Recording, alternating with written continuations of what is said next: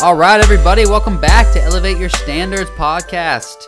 Happy Friday to you guys. I appreciate everybody tuning in. I'm your host, as always, Derek Lauder. And on today's episode, guys, we are going to talk about holding yourself accountable. How can you hold yourself accountable? What does that mean?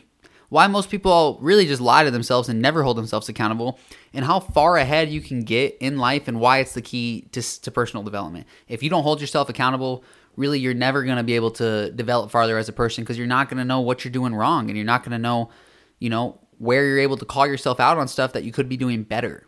But before we get started, guys, as always, I'm going to ask you to please go ahead and leave us a review if you haven't already. Subscribe to the podcast on whatever platform you're listening to, and share us on social media to help us grow.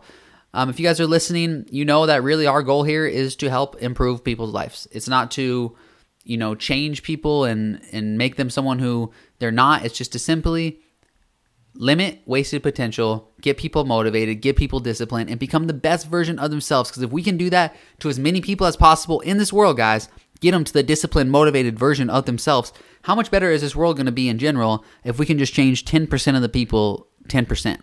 So just think about that, okay? If we can change 10% of this population to get 10% better, this world is going to be such a better place. So let's continue to spread the podcast and spread the message. So holding yourself accountable is a big part of all this, guys. I mean, it's a big part of discipline, it's a big part of self development. It's really hard to develop as a person, to develop into the version of yourself you want to be if you're not holding yourself accountable for the mistakes that you make, for the stuff that you don't want to do. You know, all of us have things in our life that we wish that we did better.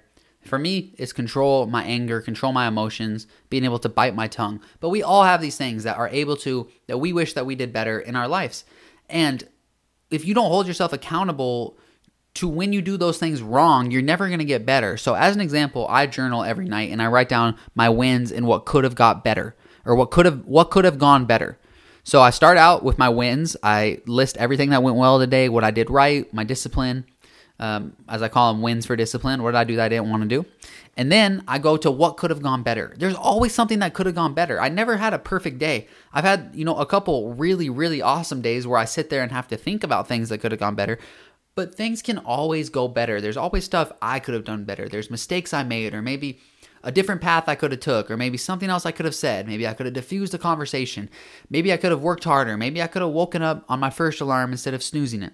There's always something to get better at, guys. That's holding yourself accountable when you sit there at night and you journal and you're writing down literally everything you think you didn't do perfect today, you're going to start to see that some days it's a lot.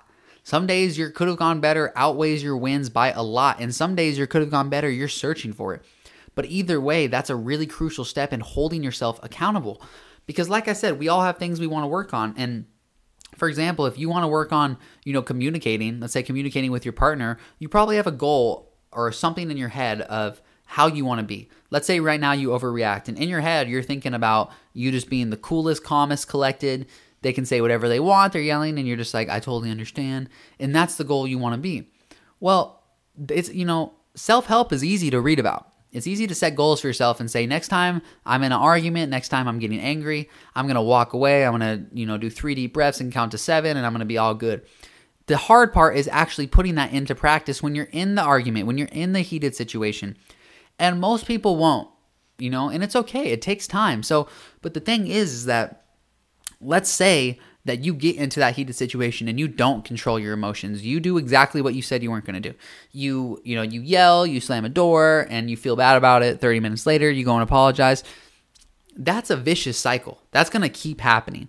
But if you put something in your life that causes accountability, holding yourself accountable, ownership, let's say a nightly journal where you list what could have gone better, all of a sudden your whole journal is going to be about that one incident. It was such a big incident that you really mishandled that you're going to write a paragraph, a couple sentences, maybe a whole page about why that incident was wrong, you know, what could have gone better, why you don't feel like you controlled your emotions. And next time that happens, you're going to be thinking about writing that page. You're going to know that if you screw up again and you yell and you freak out and you don't control your emotions, you're going to be right back on your desk tonight writing that journal about how you screwed up again. And that's not what you want to do. Trust me, the worst journals to do are the ones where you know you had a shitty day because you know you're about to open it up and pretty much shit on yourself about how you could have done better all day, but you got to do it. Those are the hardest ones to do. Those are also the most important ones to do. Because if you don't do those ones, then if you only do journals on days you have a, you know, you only hold yourself accountable when you have a good day, It doesn't matter. You know, you don't need one when you have a good day. It's just usually a touch in, like, that was an awesome day. Get ready for tomorrow. The ones where you have a bad day, you're holding yourself accountable. You're going back, seeing what you did wrong. You can use an analogy as a football team. All right. So if a football team has game film of everything that went wrong during that game, they can study every single play. Now, they can also just take the mentality of, oh, we didn't play very well. We'll play better next time. Again, a vicious circle. But if you start really taking ownership and holding yourself accountable, why didn't I play well? Let's say one specific player goes in there and watches all the game film and he starts to see why he didn't play well. He sees, oh, obviously on this, you know, when they're running a go route, I need to make sure I'm farther off the line because I can see this receiver's tendency. Oh, here I was completely out of position. Here I didn't even know the coverage. I messed up the coverage those are my fault. Now he's holding himself accountable. Next time he's on the field, he's going to make less mistakes. And the next time, less mistakes. And the next time, less mistakes.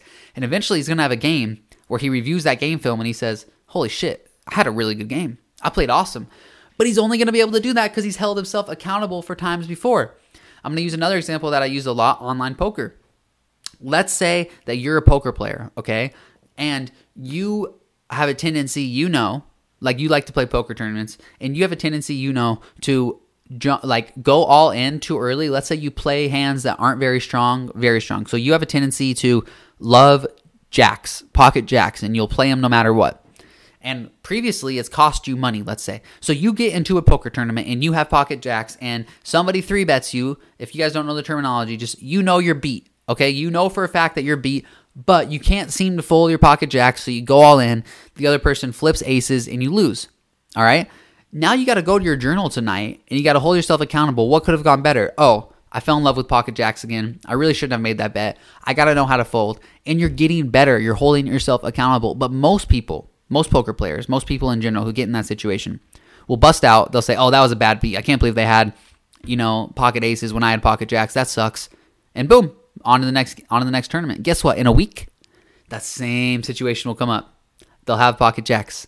Someone will three bet them with a stronger hand, and they'll call again. And guess what they'll do? They will blame the person. They'll blame the situation. They'll blame the circumstances, much as we talked about in the last episode, like a victim mentality. They'll do that instead of holding themselves accountable and holding themselves to ownership of the fact that they made the mistake. So again, guys, holding yourself accountable, it goes it's a it's a lifestyle. All right. When you do something wrong, when you mess up, you need to be able to look yourself in the face and say, dang, I did that wrong. And my advice is to start a nightly journal. Every night, write what could have gone better during the day, what did go good, and go deep into it. Usually, my structure is like I said, I have my wins and then what could have gone better, and then a paragraph or so. That paragraph or so is just kind of like a thought stream, but depending on the day, it'll take a different form. So let's say I did have something that I really could have gone better. Maybe my whole paragraph's about that. Let's say I had a huge win. Maybe my whole paragraph's about that.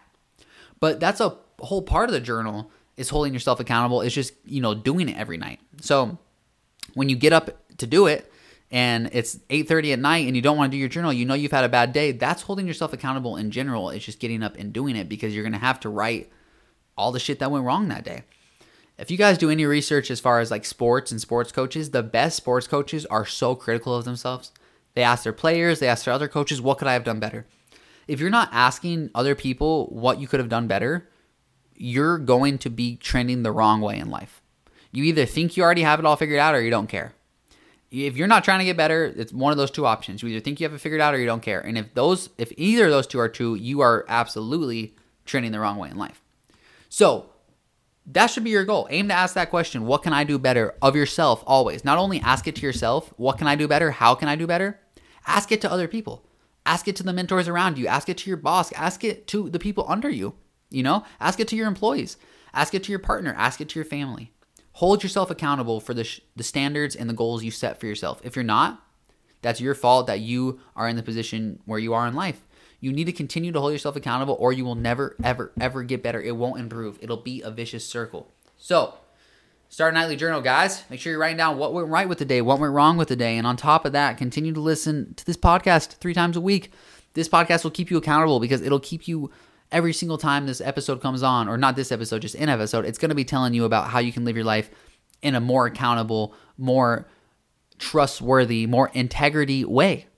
So keep doing it, guys. Keep coming out here. Keep listening to the episodes and keep holding yourself accountable at all times. Thanks for listening, guys. We're going to be back next week. Monday with a great episode for you. You can follow me on social media at Derek Lauder everywhere. And as always, guys, we really appreciate it if you would go ahead and give us a subscribe. Have a great weekend. Hold yourself accountable. Start that journal. Elevate your standards. And I will see you guys next week.